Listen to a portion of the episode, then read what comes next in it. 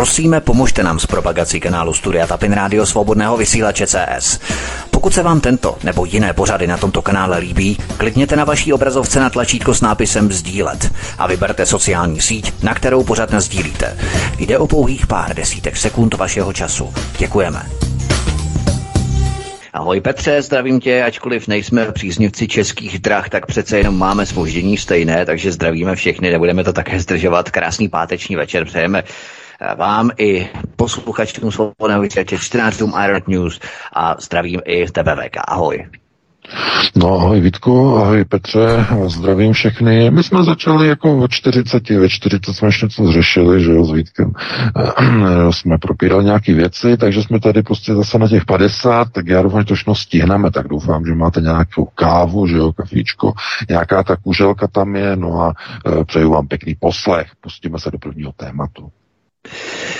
Budeme se opičit po eh, tématech, které probíhají v mainstreamu, ale bohužel nám nic jiného nezbývá. Skandál opičích neštovic. Americká neziskovka ve spolupráci s Mnichovskou bezpečnostní konferencí, nadací Billa Gatese a Hopkinsovým centrem pro zdravotní bezpečnost během simulačního cvičení a téměř na den přesně předpověděla s ročním předstihem vypuknutí epidemie opičích neštovic letos v květnu. A dnes firma Roche oznámila, že už vyrobila první PCR test připravený pro distribuci už v průběhu léta. Sir, um, podle simulace ten virus unikl z laboratoře státu Brimia v reálu VHO. Rusové už varovali před úniky virus laboratoře na Ukrajině a za simulací stojí Bill Gates, Johns Hopkins Center a vydavatel The Economist.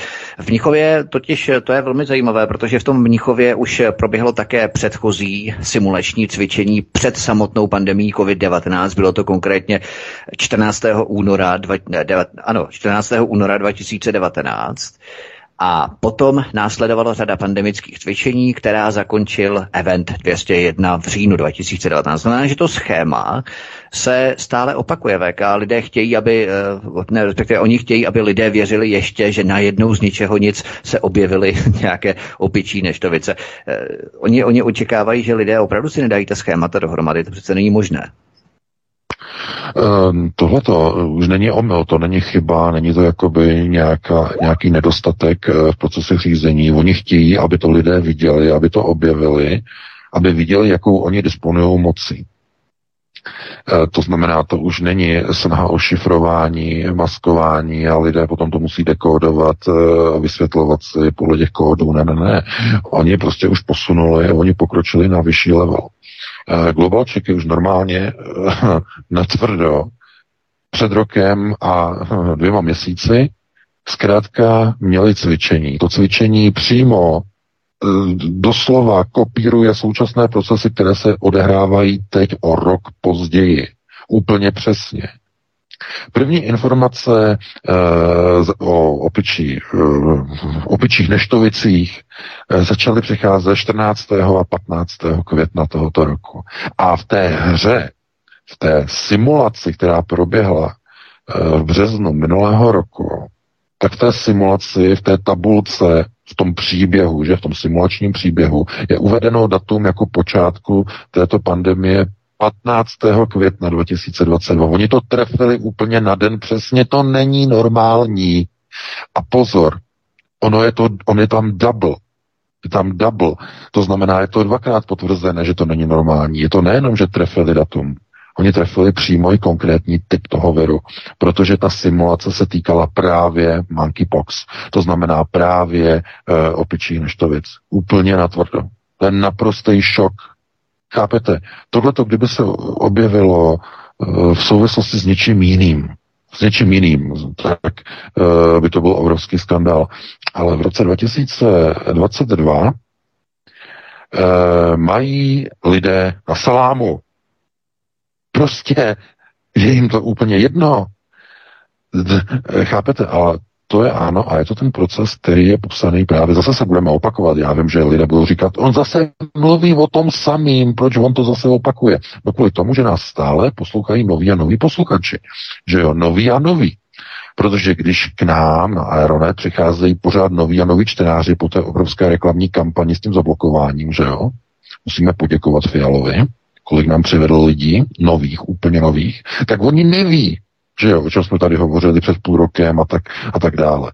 To znamená, znovu je to třeba e, jako tyhle ty e, věci prostě zopakovat, že Uh, oni to můžou dělat kvůli tomu, že prostě lidé mají úplně, je jim úplně jedno, mají to všechno na slámu. Oni si do sebe nechali prostě uh, rvát experimentální roztoky. Úplně normálně, že jo. Experimentální vakcíny do svých vlastních dětí. Chápete? A přesně to kopíruje Calhounův experiment s bílými myšmi.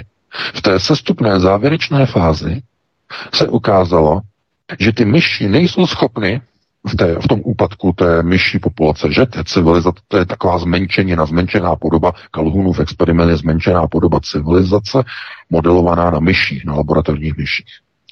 A v té sestupné fázi se ukázalo, že ty myši nedokážou už eh, nejenom chránit svůj vlastní životní prostor před agresory, ale nemají vůbec zájem o ochranu svých potomků. Vůbec je jim to úplně jedno. No a co jsme viděli během covidové pandemie? Lidé věděli, znali prerekvizita. To znamená, věděli, že když děti nebudou mít eh, jehlu, nepustí je do školy. Nebudou mít špejly a test, nepustí je taky do školy. To samé se zaměstnanci. A je, všichni věděli, že ty vakcíny byly vykuchtěné a ukuchtěné za 6 měsíců Přičemž normálně za normálních situací vakcíny jsou testovány 10 let. Takže není pravda, že lidé neměli informace. Není to pravda. Oni s plným vědomím, že jsou zkušební a pokusní králíci a pokusné myši, šli do těch vakcín, šli do těch jehel. Šli do toho. Proč? Aby získali nějaké benefity. Pamatujete na Andreje, jak říkal, eh, dáme vám tečku a budete mít svobodu, budete free. No a kolik těch teček bylo? Byla jedna tečka a nic a prd. Byla druhá tečka, nic a prd. Přišla dokonce třetí tečka. A když měla přijít čtvrtá, tak počátkem tohoto roku to globalčeky radši odpískali, protože by ztratili veškerý kredit. Že? O tom jsme hovořili. Potom oni říkají, zaplať pán že přišla Ukrajina, aby mohli přesunout a pře, e, takzvaně, že přešajbovat všechny tady ty procesy řízení. Protože jinak bychom v těchto dnech řešili pátou dávku, pátou tečku. Fiala, že jo, ten by vystoupil prostě na ten stupínek a on by řekl, e, musíte být zodpovědní, musíte si nastřelit pátou jehlu. Ty jehly by z vás, ze, byste by takhle ze zad trčeli prostě jehly čtyři byste tam už měli. Teď by tam byla pátá. A nikdo by si, myslíte si, že by lidé řekli, tak dost, tak dost, oh, stačilo, vyjdeme do ulic. Ne, prd. Naopak.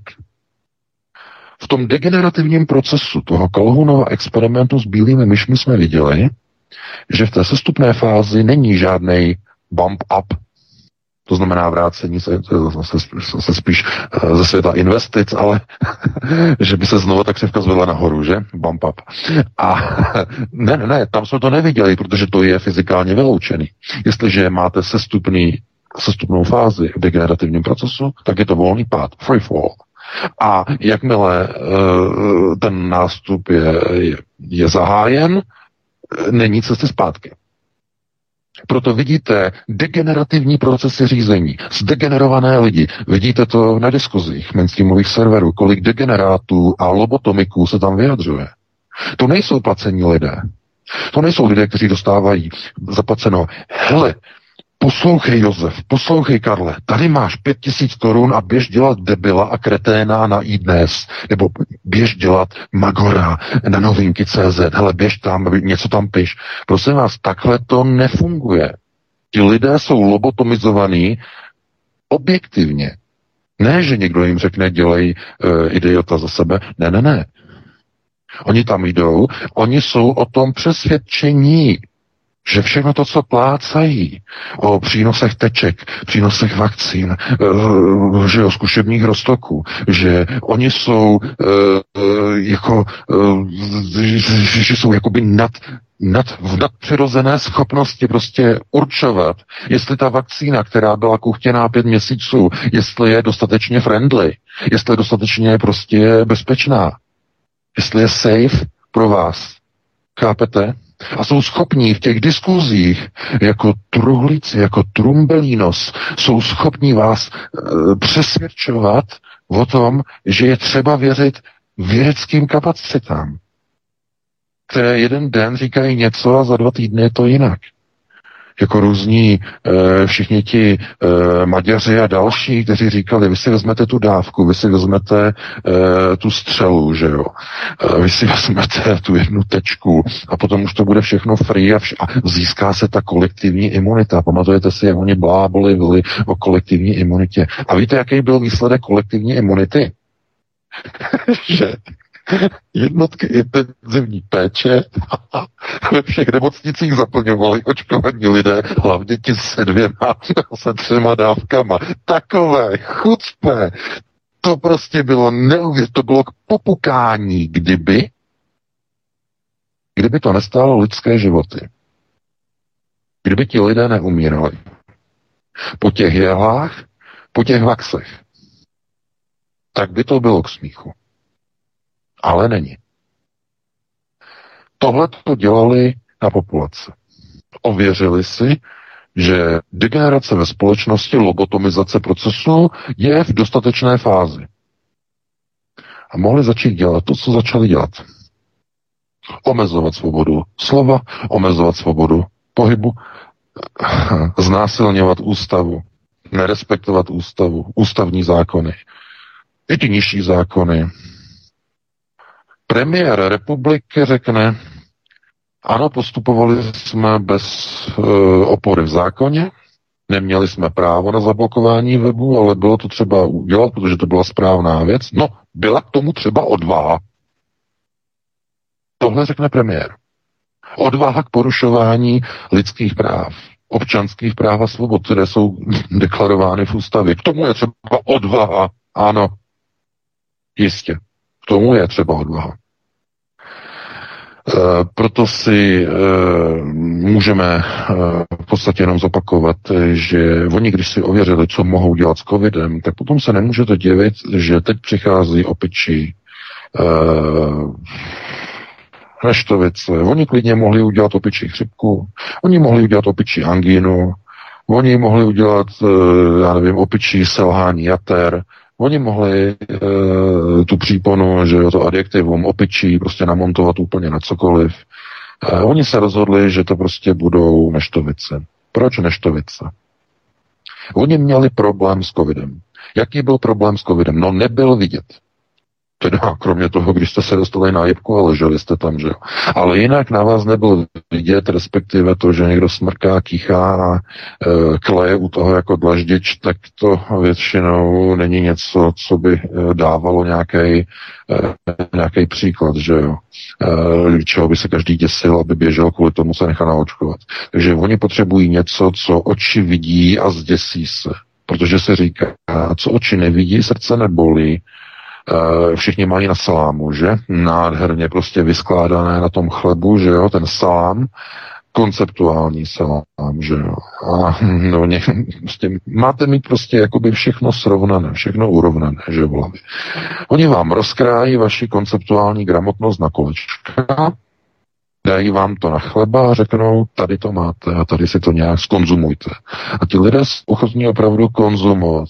To znamená, nepřemýšlí na tom, nebo nad tím, proč vám někdo chce vašemu dítěti, kdyby to bylo jenom na vás, že jo, ale vašemu dítěti, že jo, napichovat experimentální rostok, který byl vyzkoušen před několika měsíci a teprve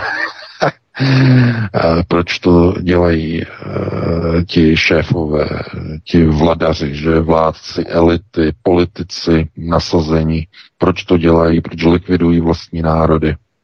No ano, samozřejmě, tak jeli třeba uh, provést procesy, které vedou k zotročení lidu, že jako zotročení lidstva, ke kontrolním procesům total control, tak je potřeba z těch lidí udělat úplné ovce. No a ovce víte, že příliš inteligencí neoplývají, že? To, je, to jsou samé reakce, eh, když se zeptáte, že oni na nějakou filozofickou otázku, tak se ozve Bá!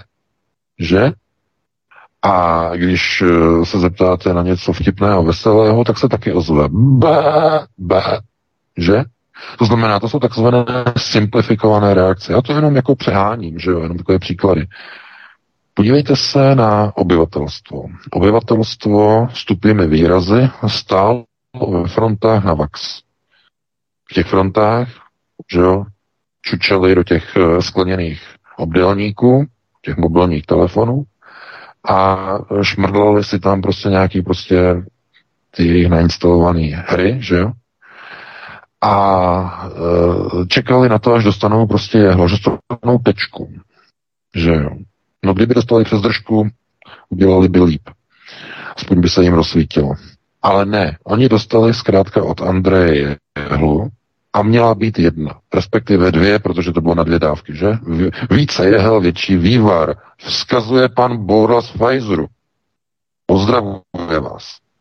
No, a přišli tam dvakrát, že jo.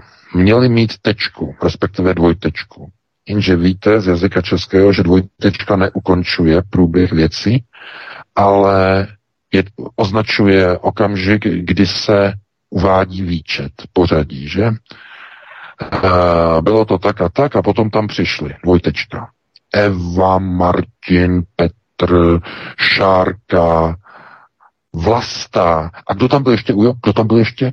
No a pak tam přišel ještě Roman, že jo, tak dále. Znáte tu scénku, že jo. To je dvojtečka. Myslíte si, že oni eh, o tom nevěděli, že když dávali lidem tečky, že jsou to dvojtečky? Že tam bude jedna dávka, druhá dávka, třetí a čtvrtá a bude tam pátá, bude tam šestá, bude tam desátá. Uh, oni věděli, že funkčnost vakcín musí být alespoň instrumentálně natolik důvěryhodná, že minimálně by to obstálo na scéně jeviště. Sice podprůměrného, ale minimálně toho městského.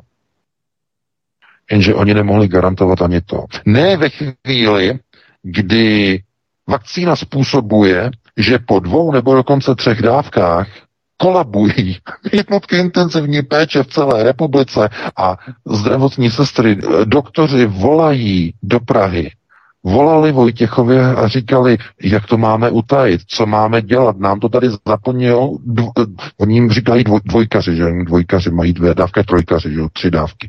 Vo, oni, oni nám to tady zaplnilo dvojkaři a trojkaři, co máme dělat. Vojtěch byl z toho úplně na hlavu. Takže Chápete, to nemohli lidem vysvětlit, takže to radši ukončili. To nebylo jenom v České republice, to bylo všude, že jo. Zaplňovali prostě ty jibky jenom e, dvojkaři a trojkaři. Tam těch neočkovaných bylo takový minimum, že se nedali ani spočítat, jak jich bylo málo. Chápete? Takže oni nemohli už pokračovat. Nevazmožno.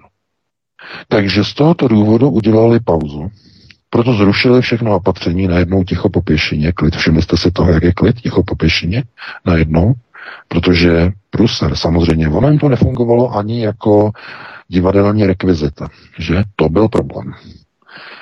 Takže proč? Proč tedy najednou opičí e, prostě e, ne spalničky, ale opičí neštovice? Proč? Z jakého důvodu? No, protože ty neštovice, dámy a pánové, jsou vidět. A jakmile je jakákoliv nemoc vidět, tak to mění situaci. Ti lidé totiž najednou uvidí, Ježíš Maria, podívej se, on má ty otoky, on má ty boláky, no jo, on má, on má ty opičí neštovice, podívej se na to, Ježíš Maria, kdyby jsme to dostali u nás, no musíme honem, rychle, honem, honem, musíme na tu vakcínu. Začnou říkat lidé, kteří by jinak na vakcínu vůbec nešli jakmile to uvidí na vlastní oči. Oni potřebují viditelnou nemoc, dámy a pánové, to je celý. Globalčiky, že jo, Bill Gates si zamnul ruce, že jo. to se nám to daří, že jo. E, proč? Když to lidé uvidí, jak to vypadá ta nemoc, že jo? To znamená, uvidí ty boláky, uvidí ty puchýře, které jsou mimochodem eh, vysoce nakažlivé. Ten émis, který z nich potom vyteče, je maximálně, eh, to je contagious, to je, jedovatý. A uh, oni to zkrátka chtějí, aby to lidi viděli to nemoc, aby eh, jako ve středověku, když byl dýmějový mor, tak lidi, lidé měli ty, ty boláky, ty otoky.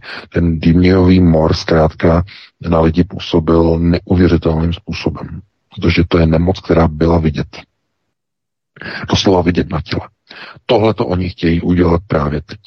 Z tohoto důvodu. Proto oni klidně udělají zkušební simulaci, udělají uh, se 14 měsíčním předstihem, klidně tam uvedou, že je, ta, že je to simulace nastavená a e, použitá s, e, s virem opičích neštovic, klidně to tam napíšou a klidně tam trefí úplně na den přesněji datum že v budoucnu, doba budoucí, 15. května 2022, to je něco neuvěřitelného. Takové chucpe. Vidíte? A projde to. E, slyšeli jste o tom někde v mainstreamových médiích, že by to třeba k tomu dělali nějaké pásmo, nějaký panel, třeba na hezké české, že by to dělali nějaké pásmo.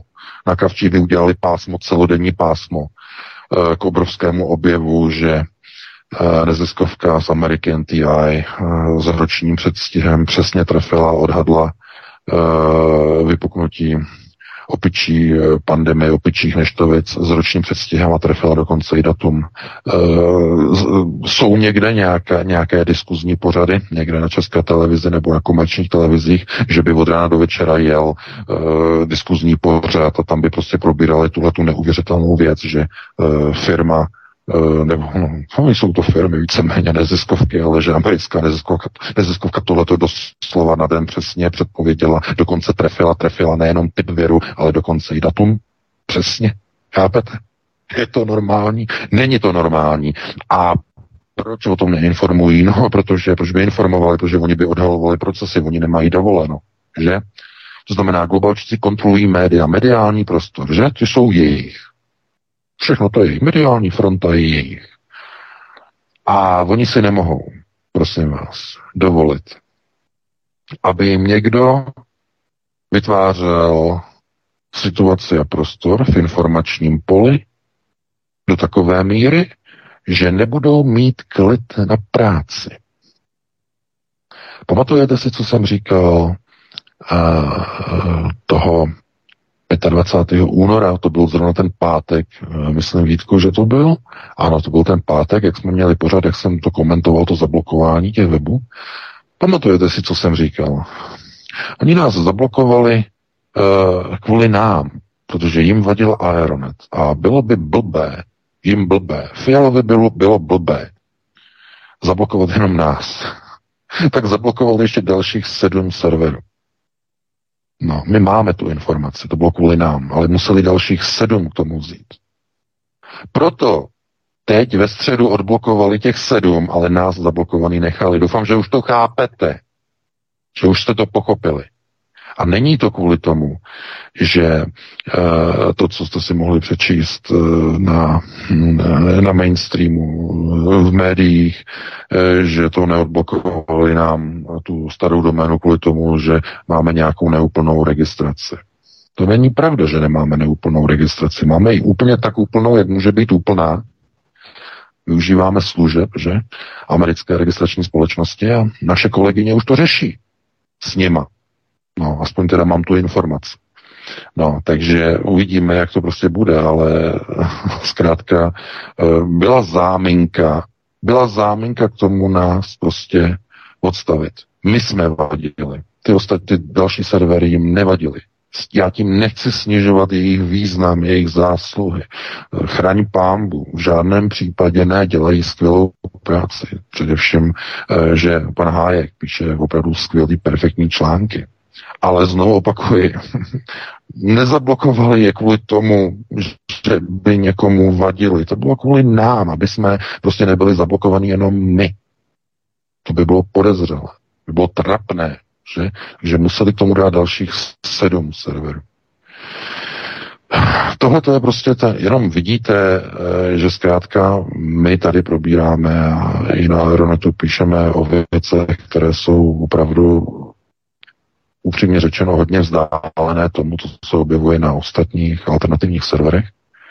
To jistě jako sledujete, že jo, my děláme věci hodně tedy konceptuální, hodně tedy z Ruska, z Ruské federace, překlady a tak dále a to prostě vadí.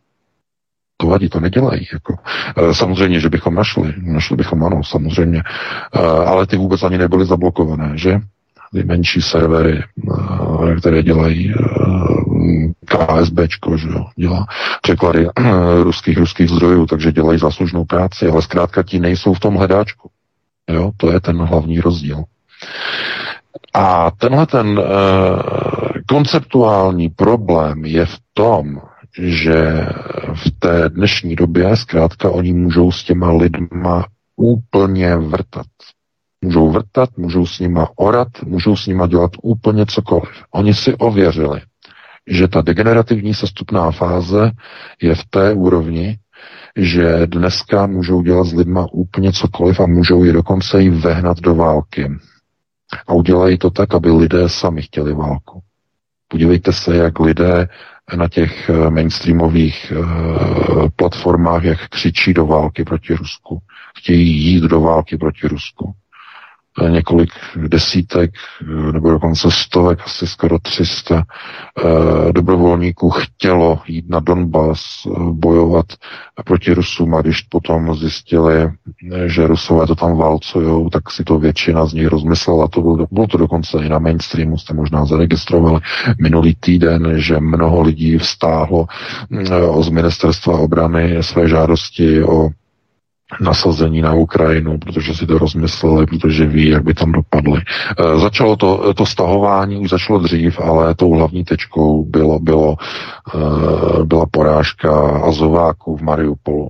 Ty záběry těch zajatých Azováků e, otřásly důvěrou těchto těch českých e, žoldáků, kteří vlastně chtěli e, s, do, s dobrozdáním Miloše Zemana a Petra Fialy že jim dali výjimku, že by mohli bojovat, aby neměli prostě problémy, že tak s jejich dobro, dobrozdáním chtěli prostě bojovat eh, za Ukrajinu a za ukrajinské neonacisty, což samo o sobě je úplně choré, ale uh, rozumíte, uh, je to zkrátka udělané tak, že Oni si uvědomili, že by to bylo velice riskantní a z tohoto důvodu se rozhodli, že tam zkrátka nepojedou. Nicméně to nic nemění na tom, že většinová veřejnost je zkrátka v pozici, že když už se bude hlasovat o vyslání českých jednotek někam na Ukrajinu, tak většinová veřejnost zvedne ruku. Řekne ano. A to už je ten posun v té společnosti. Česká společnost vždycky byla protiválečná. Vždycky proti válce a tak dále. Víte jenom, jaký byl odpor proti nainstalování amerického radaru okolo toho roku 2007-2008 to byly obrovské odpory, že jo, ale dneska ta generace, to už je jedna generace pryč skoro, je to jiné. To znamená, dneska už uh, společnost zkrátka je tak rusofobně uh, prostoupená uh, díky tedy mediálnímu působení a také vzdělávacímu systému ve školách, že ten český vašek je teď ochotný jít bojovat na tu frontu a kdybychom to měli vzít v parafrázi z výroky Emanuela Moravce, takže z východu, který řekl tehdy, že v tom projevu, z východu se blíží co se nevyspytatelného, co se hrozivého, něco, čemu se český Vašek snaží porozumět. Že? No, samozřejmě. Protože uh, oni vědí, že ty ruské procesy, které jsou teď momentálně uh, na východě Ukrajiny, ty denacifikační procesy jsou pouze um, jakoby koncentrované tam, kde těch neonacistů dneska v Evropě je úplně nejvíc. Na jihu té Ukrajiny a tam na tom prostoru toho Donbasu, tam jich je nejvíc ale pokud mluví Rusko o denacifikaci, musel to by mělo spoustu práce nejenom na Ukrajině, ale v celé Evropě. Pokud by chtělo provést denacifikaci. A to je, to je eh, myslím si, úplně s, jiným, eh, s jinýma podmínkama, se kterými by by se muselo pracovat, protože je to v lidech. Ti lidé v tom vyrůstají. Tam se podívejte, každou chvíli prostě máte na televizích a nejenom na té české, ale na všech televizích máte protiruské agitky, protiruské komentáře už dlouhé a dlouhé roky, každý den, každý den pořád dokola protiruské, protiruské. Dospělý člověk to třeba nevnímá, ale vezměte si, že takhle jsou zpracovávány vaše děti ve školství, v základním, ve středním i na vysokých školách. A potom se divíte, že když přijdou volby, že ti lidé eh, volí neonacisty, že volí TOP 09, volí stánkaře, volí ODS, volí strany, které ještě nedávno byste označili za nějaké jakoby, eh, jakoby takové ty light pravicové, lehce, že jo, eh, ale bohužel dneska ne. Dneska už vidíte v těch politických stranách obrovskou nacifikaci, nacifikaci procesu řízení a je to kvůli tomu, že lidé to tak chtějí. Lidé si to zvolili, lidé chtěli. To znamená, ta nová generace, která přišla k volbám, to tak právě chtěla. A to, že někteří, kteří jsou ze starších, eh, tedy rodových ročníků, že najednou eh, jakoby procitají a říkají si, no asi jsem neměl tu koalici spolu volit a takhle a takhle. To pouze, jak to je neomlouvá, to pouze ukazuje zkrátka na tu konceptuální hloupost, eh, že nejsou schopni prostě dostat a nebo jakoby dopátrat se vlastními silami, to je lepší dopátrat se toho, koho vlastně volí. Ono je to velmi těžké. Když slyšíte, nebo slyšeli jste třeba Petra Fialu, který mluvil o svobodě slova, e, že je třeba ochraňovat, no tak asi byste si nikdy nemysleli, že dva měsíce po jmenování do funkce e, premiéra e, začne bez zákonné úpravy blokovat weby. No, takže jak potom ten volič má věřit tomu, koho volí? Že bude prosazovat po svém zvolení to, co říkal, že si s tím nevytře hm, pozadí, že? Jak má komu věřit? No ano, je to destrukce důvěry občanů a obyvatelstva v politickou reprezentaci a zastupitelskou demokracii. Konec konců už předchozí vláda nerespektovala ústavu ve věci opatření proti covidu. No, takže jaká je taková vláda, která nerespektuje dokonce ani ústavu? No, to indukuje potom ztrátu důvěry obyvatelstva v zastupitelskou demokracii. Hotovo vymalováno, poslední může zasnout a, a potom si to rozmyslí, přijde zpátky, ale vypínač už nenajde. Někdo ho ukradl, že? To je eh, normální. I v té společnosti vám politici kradou své dané sliby, že jo? Vám něco dají, eh, nějak, nějakou, nějak, nějaký promis a uh, uběhne pár měsíců a oni se tváří, jako kdyby ho nikdy nedali. Jako kdyby nikdy neexistoval. A když jim třeba pustíte záznam, oni řeknou, no to bylo zasazeno do jiného rámce, že? ano, tak to funguje, ano. Oni vám řeknou, ano, přidáme, přidáme vám pět tisíc korun a e, když na to prostě přijde, tak vám přidají 500 a oni řeknou, no nebylo to, nebylo to zasazeno do ekonomického rámce. No jistě, ano, samozřejmě. To ještě si pamatujete, že e, na ne, e, že neblahé paměti Bohuslava Sobotky, jeho, jeho výroky a, a tak dále a tak dále. Zkrátka to je všechno mimo. A my, pokud bychom teda měli jenom nějakým způsobem uzavřít zase s takovýmhle, s takovouhle obklikou tolika přesahu, eh, kdybychom se měli vrátit tedy k těm opičím neštovicím, tak eh, zkrátka vám jenom doporučuji Eh, sledovat letní sezónu, protože oni už mají hotový PCR test, že? Farmaceutická společnost Rošej e, si prostě už jako připravuje kasu, že jo, protože bude prodávat a chtějí to rozjet už v létě před dovolenýma. Už v létě červenci to chtějí rozjet. E, takže bude se testovat, že jo, e, objeví se někde prostě nějaká, nějaká epidemie, vlna, najednou lidem prostě začnou naskakovat boláky, zase znova uzavřou republiku, že jo, znovu. A e, jenom nevím, jestli to bude mít nějaký efekt nosit znova roušky, protože dechem se to nepřenáší ani kapenkama, Prý se to přenáší skutečně jenom eh, odumřelýma částečkama kůže a přenáší se to tou tekutinou, teda tou, tou infekční.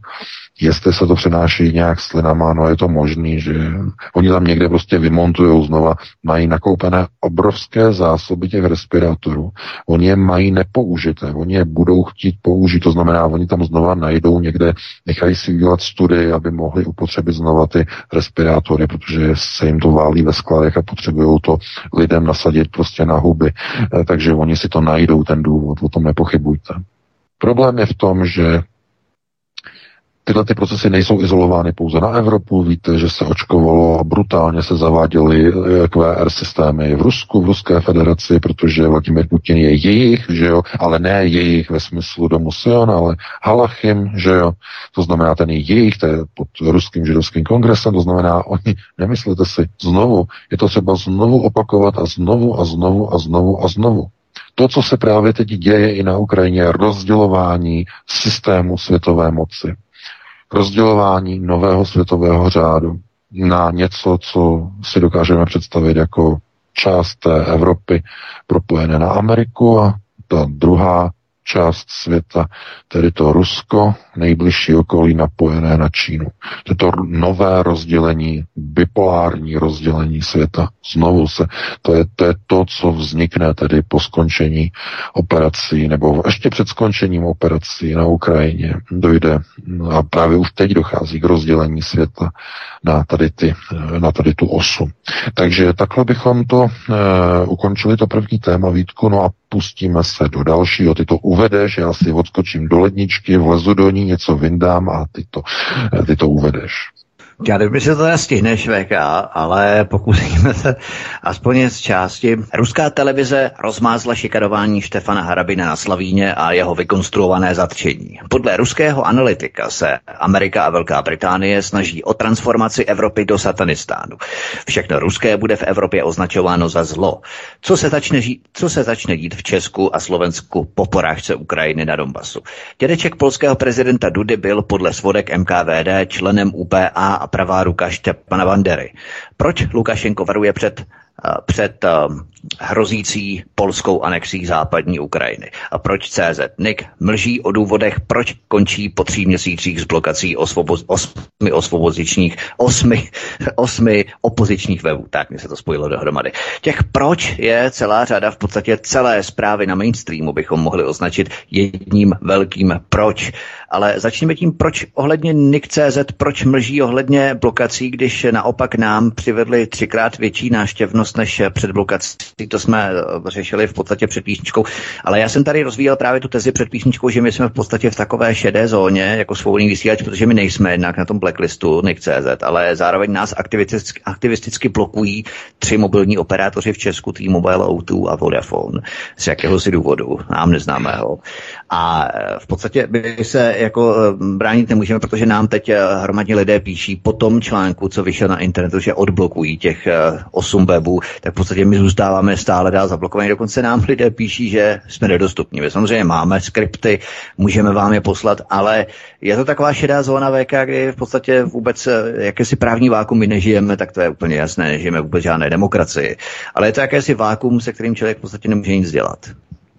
No, samozřejmě, ale tohle se bude uh, jakoby prohlubovat s tím, jak se budou blížit uh, vlastně prázdniny a hlavně tedy podzim, kdy začne tedy uh, nová pandemická sezóna.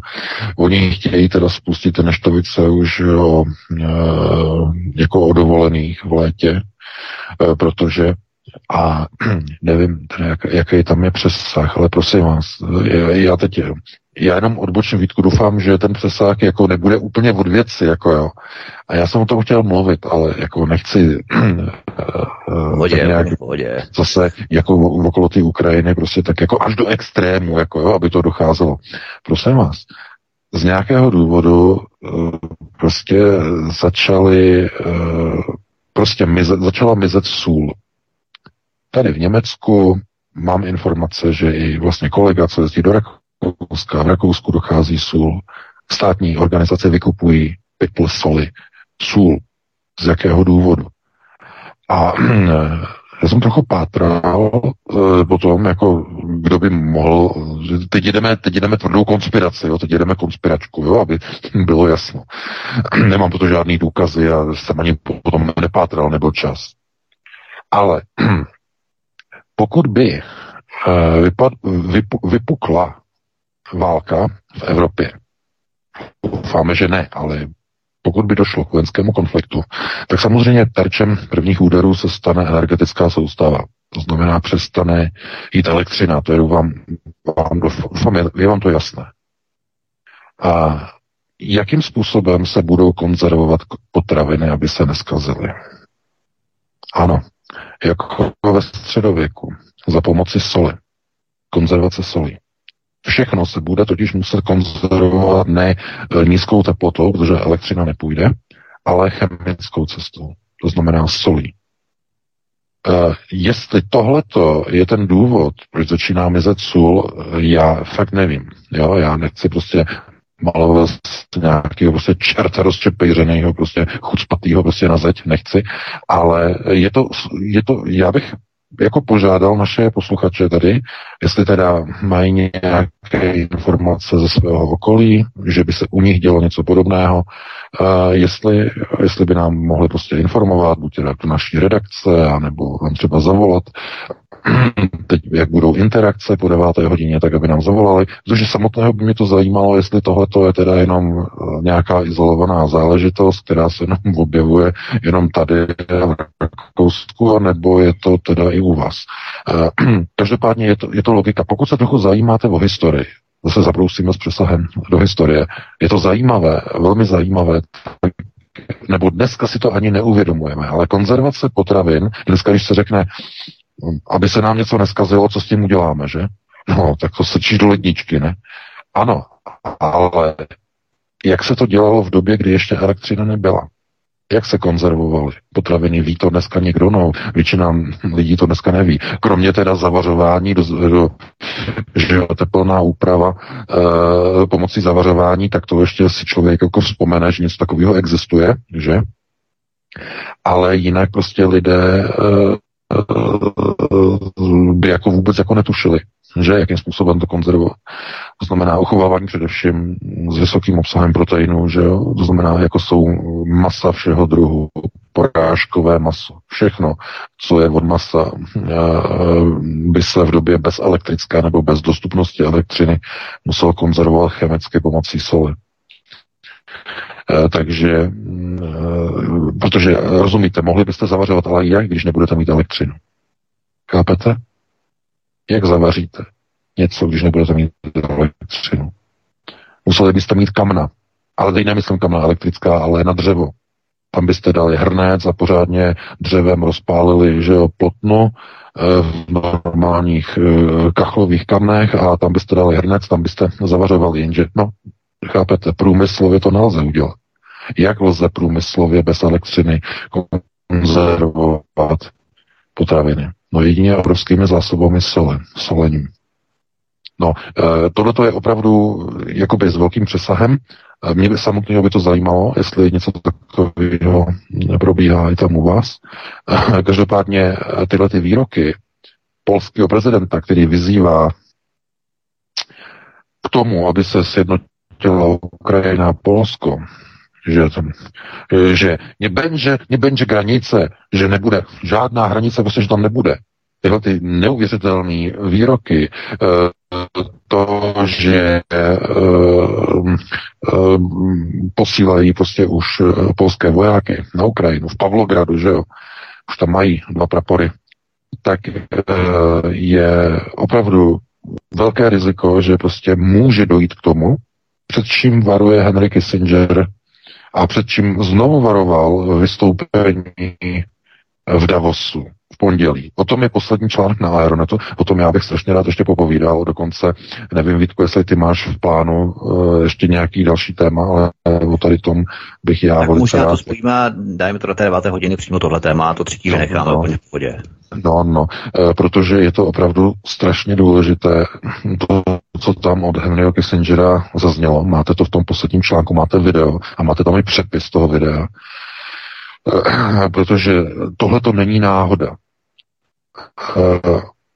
Teď o víkendu, nebo to bylo, nepamatuju, když jsem publikoval ten článek, jsem už jedno video s Henrym Kissingerem dělal, dělal jsem překlad. A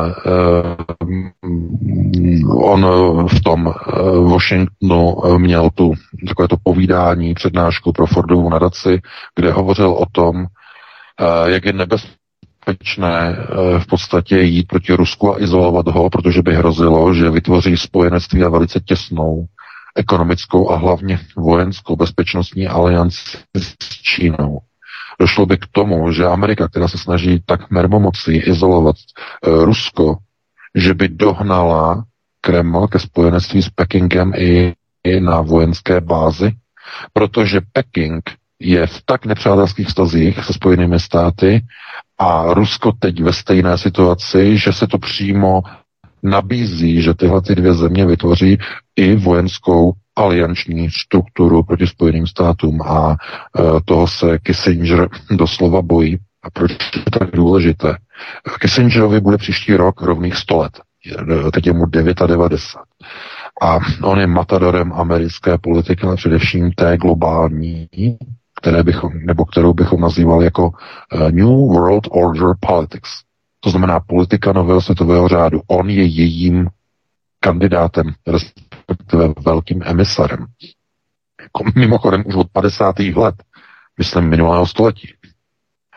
A e, on byl ten, kdo e, v podstatě měl ten plán, jak zabránit spojenectví maoistické Číny a tehdy Sovětského svazu v té době tedy už Chrušče, Chruščevovského sovětského svazu, že za Chruščeva, jak zabránit spojenectví, eh, tak eh, otevřel Spojené státy Číně, Kissinger tehdy v 50. letech. Eh, to otvírání probíhalo potom neuvěřitelných de facto 35 let a on spatřuje uh, to, že ta největší hrozba, která by ohrozila Spojené státy a zájmy tedy amerických neokonů, jejich zájmy Kissinger vždycky zastupoval, bezpečnost a světovou dominanci Pax Amerikána vůbec na této planetě. A znovu, a to jsou maximální přesahy, já nevím, jestli takhle jako můžeme zacházet až tak hluboko, ale Mao Tse-tung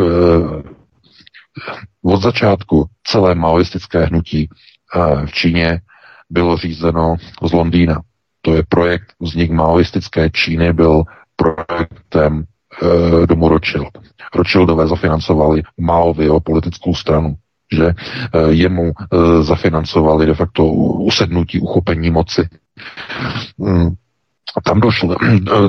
To, že Čangajšek, eh, který chtěl ještě nějaké další procesy jakoby pro americké, to znamená z té americké strany a potom utekl na Tajvan, eh, tak eh, jakoby od té doby tam je ten problém s tím Tajvanem, tak to byl jiný proces, de facto ten, který bychom my označili za proces kdy byla snaha o ovládání procesů Pax Americana čistě z toho pohledu těch amerických národních a národoveckých a, a nechce říkat vlasteneckých nic takového tam jako by oni už neměli v těch 50. let. E, to bylo všechno propojeno na vojensko-průmyslový komplex a to měl zaštiťovat Čankajšek. Uh, jemu se to nepovedlo, ten puč neproběhl, nepovedl se a musel s armádou uprchnout z Číny uh, na Tajvan. Maoisté je vyhnali. Takže to byla velká porážka pro neokony. Ale Londýn tehdy se chytil šance, že by mohl prosadit globalistické procesy v Číně a otevřel právě Kissingerovi uh, tu cestu uh, k té Číně. A znovu teď to vidíte po dlouhých nějakých, no, můžeme říkat, že po 72 letech nebo více, my jsme se na to mohli prostě jako dívat, že on znovu je v té pozici, a on znovu varuje před tím, jaké kroky nesmí Spojené státy dělat, aby se nedostali do situace, že dojde ke sjednocení, aliančnímu sjednocení Číny a Ruska. A proto on teď v pondělí varoval před izolací Ruska. A v tom projevu hovořil o tom, že Ukrajina, uh, že všechno to, co se děje na Ukrajině, by se mělo vrátit do původní linie před 24. únorem tohoto roku. To znamená, mělo by, on eh, to nazval jako tím názvem status quo ante, to znamená návrat do původního stavu před 24. únorem. No a v Kijevě Zelenskému při šňupání kokeše spadly hodiny ze zdi, Arestovič, ten byl z toho úplně na hlavu, ten začal tweetovat hned potom, eh, že Kissinger si koupil Putin, že je Putinův agent a hned ho dal na blacklist. hned se stal Kissinger od té doby, je Kissinger teď nikdy od který je nepřítelem ukrajinského státu, že si dovolil prostě jakoby vyzvat k míru a k navrácení stavu situace a hranic do doby před 24. únorem, což by znamenalo, že eh, jakoby Rusové by měli pod kontrolou Doněckou a Luhanskou lidovou republiku a měli by Krym. A to je pro Kiev samozřejmě neakceptovatelné. To je nepřijatelné. Přitom je to jenom konstatování faktu. A to, co se snaží Kissinger, je de facto zabránit tomu, aby na základě té současné politiky americké vlády, protože ta o tom rozhoduje, o tom nerozhoduje Evropská unie, pouze eh, v jednom vazalském vztahu k Američanům, teď momentálně, eh, tak eh, to, co tam vlastně probíhá, je proces, kdy Rusko de facto je úplně v té pozici a je v té situaci, eh, kdy si bude určovat eh, de facto podmínky toho, eh, jakým způsobem bude Ukrajina rozdělena. Ukrajina bude obětována, protože američané nedovolí. A Kissinger je právě emisarem systému Pax Americana, který to vlastně dává teď tady těmi výroky v posledních dnech najevo, že to, čeho se bojí američané více než uh, nějakého Nord Stream 2 v Evropě mezi Ruskem a Berlínem, uh, tak se obávají možného vzniku spojenectví Ruska a Číny, především nejenom na ekonomické, ale především na vojenské bezpečnostní bázi, o které se začíná Eh, v Kremlu již hovořit. Mluví se o ní, no, už vlastně od začátku roku, už od ledna byly první informace, tehdy na RIA Novosti eh, byl článek, si pamatuju, že eh, čínský ataše, vojenský ataše se sešel s generálem Šojgu a řešili vzájemnou bilaterální spolupráci, znamená první, první navazování de facto jakoby už konkrétnějších obrysů uh, tohoto spojenectví. Ne, ne, ne, uh, nenechte se, opravdu nenechte se mílit. Uh, tyhle, ty, tahle ta vystoupení Kissingera jsou, jsou doslova studnicí konceptuálního vzdělávání a chápání globálních procesů řízení. Každé vystoupení Kissingera je třeba si poslechnout dvakrát, třikrát, desetkrát Protože to, co on říká, de facto to jsou ústa amerického systému řízení Pax Americana. Skrze jeho ústa.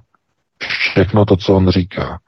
To, co vypadá jako, že jsou jeho názory, ve skutečnosti jsou postoje amerických, uh, o, ne, o něch, řekněme, jsme řekli nadnárodních elit, které mají obrovské obavy ze spojenectví Ruska a Číny. To znamená, to, co můžeme teď očekávat v nejbližších dnech a týdnech, je relativizace vztahu Spojených států. Ono to bude mít nějaké, nějaké spoždění. To není hned.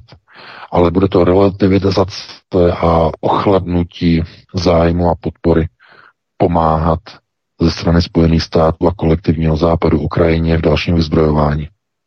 Možná jste zaregistrovali. Už to začíná mimochodem. Uh, ukázalo se, že z těch 40 miliard, co schválil uh, americký kongres minulý týden, dostane Ukrajina jenom 12,5 desetiny miliardy, co půjde na Ukrajinu, zbytek půjde úplně mimo Ukrajinu. Dokonce nepůjde ani na Ukrajinu v podobě nějakých zbraní. A Ukrajina dostane skutečně z té sumy jenom 12,5 miliardy eur, eh, dolarů, pardon, dolarů, a ten zbytek půjde do amerického vojensko-průmyslového komplexu půjde do evropských zemí na výcviková centra, ve kterých jako budou ti Ukrajinci se cvičit, ale bude to, co to jsou investice do jiných zemí, než je Ukrajina. Do jiných. A co to znamená? No to znamená, že američané začínají couvat. Couvat. Oni nechtějí ty peníze nasypat do Ukrajiny.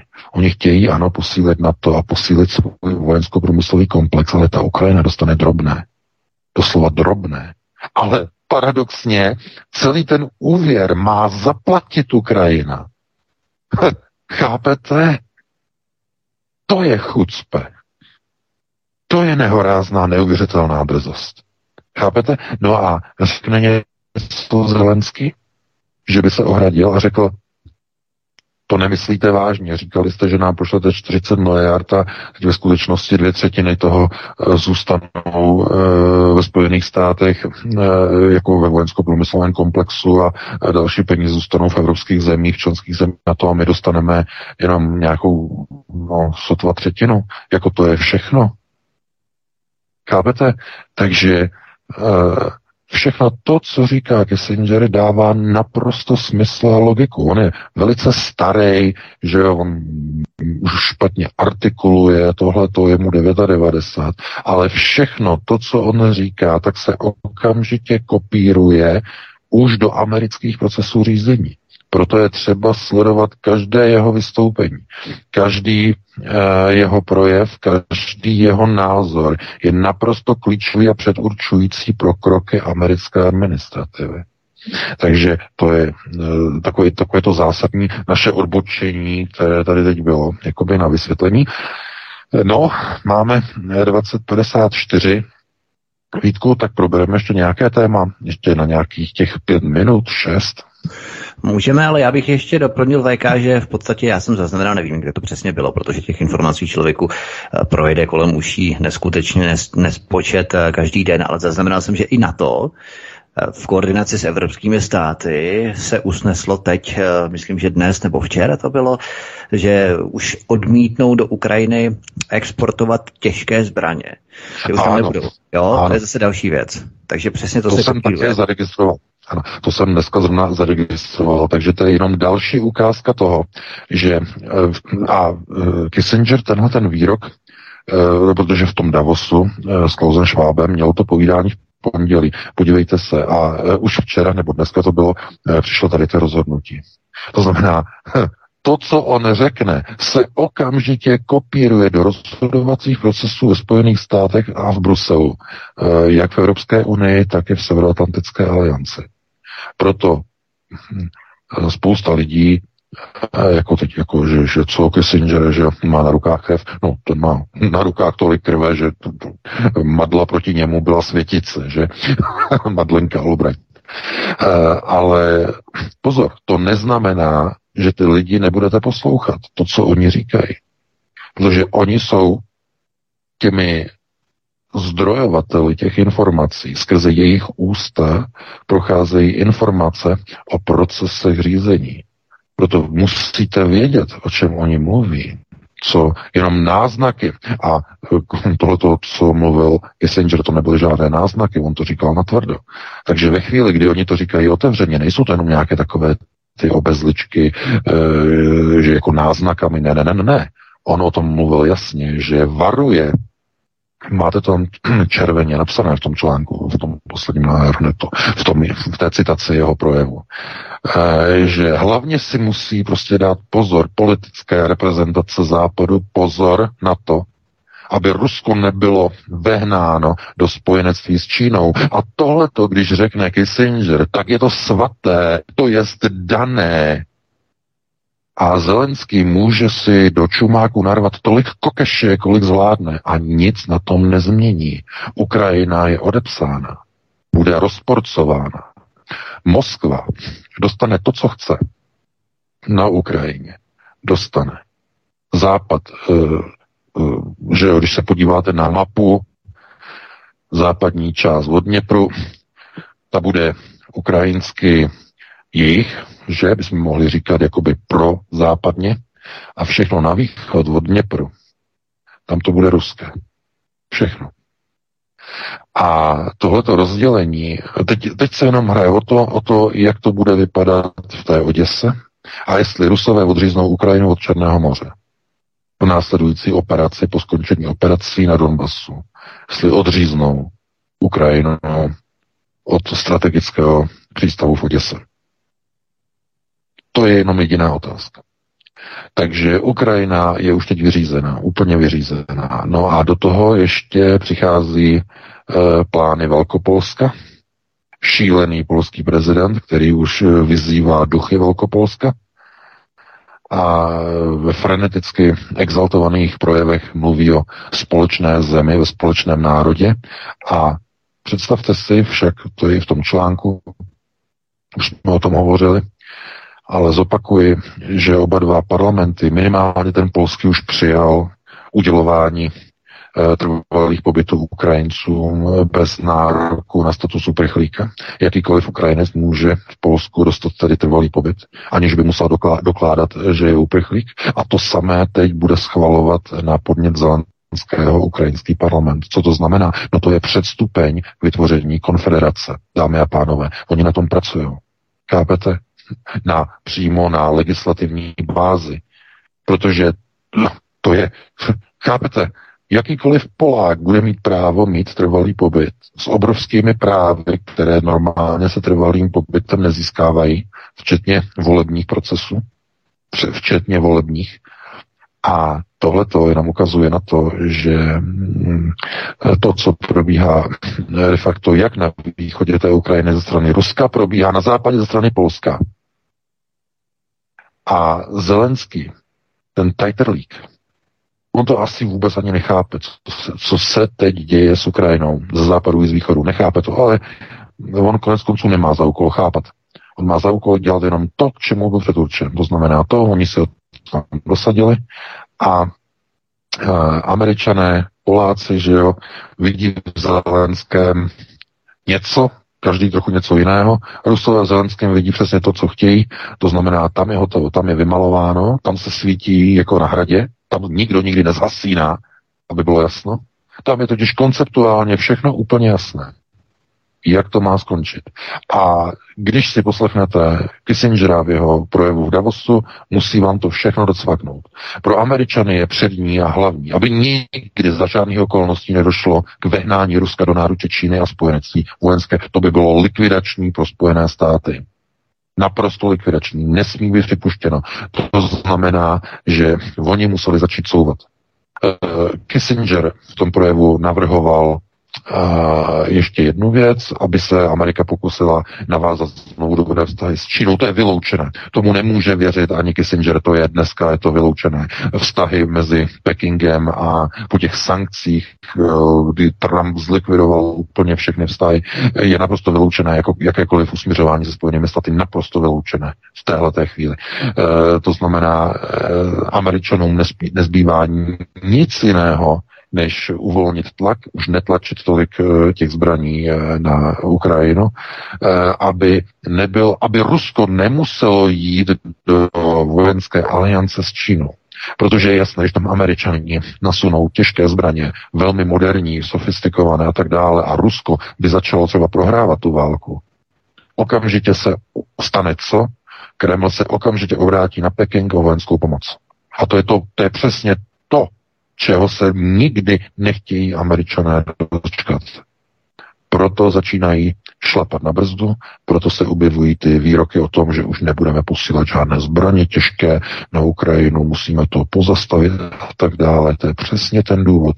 Proto znovu opakuju, jenom to uzavřu, že všechno to, co vychází z úst Henryho Kissingera, je ten eh, nejbrutálnější a nejhutnější konceptuální materiál globálních procesů řízení. Kdokoliv chce pochopit globální procesy řízení, musí mít načteného, nastudovaného Kissingera. To je prerekvizita studijní. To přesto nejde vlak. Takže takhle bych to uzavřel. Máme 21.02.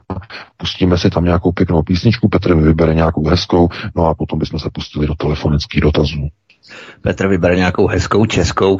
Já jenom jsem chtěl říct eh, ohledně Henry Kissinger, to je velmi důležité, protože Henry Kissinger hrál zásadní roli v sáze rodiny Bushů, respektive George Bushe staršího, který potom byl jednak tedy eh, velvyslancem OSN, nebo při OSN, americkým velvyslancem při OSN v New Yorku a potom zamířil do Číny na, na americký zastupitelský úřad do Pekingu. George Bush eh, starší ještě v 70. letech právě pod Henrym Kissingerem. To je velmi důležité, protože já budu třeba zpracovávat eh, ságu rodiny Bushů, jakým způsobem se nejenom Prescott Bush, ale i rodina Bushů podílela s eh, Draperovými, Ferishovými a dalšími Grayovými a dalšími rodinnými klany na spolupráci s nacisty, absolutně těsné souručenství, to jsou neskutečné informace.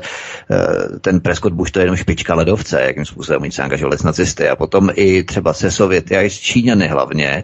To je, to je velmi důležité v rámci eh, podpory Číny v 70. 80. letech Henry Kissinger a jeho v podstatě emisarem v Pekingu byl George Bush starší, eh, který tam potom působil, než tedy se stal viceprezident pod Reaganem v 80. letech. To jsou naprosto úžasné informace. Ságu rodiny Bushů budu zpracovat, budu teda velmi dlouho trvat. Nejprve budu eh, dělat Clintony, Clintonovou vražednou mašinérii, to bude někdy v listopadu a na Bushe se potom vrhnu potom v následujícím roce, protože musím nastudovat ještě mnoho knih a mnoho materiálů, těch tlustých knih, jak eh, o tom VK stále mluví, takže to je uh, důležité. Ale Henry Kissinger opravdu hrál významnou roli i za podpory Polpotova režimu.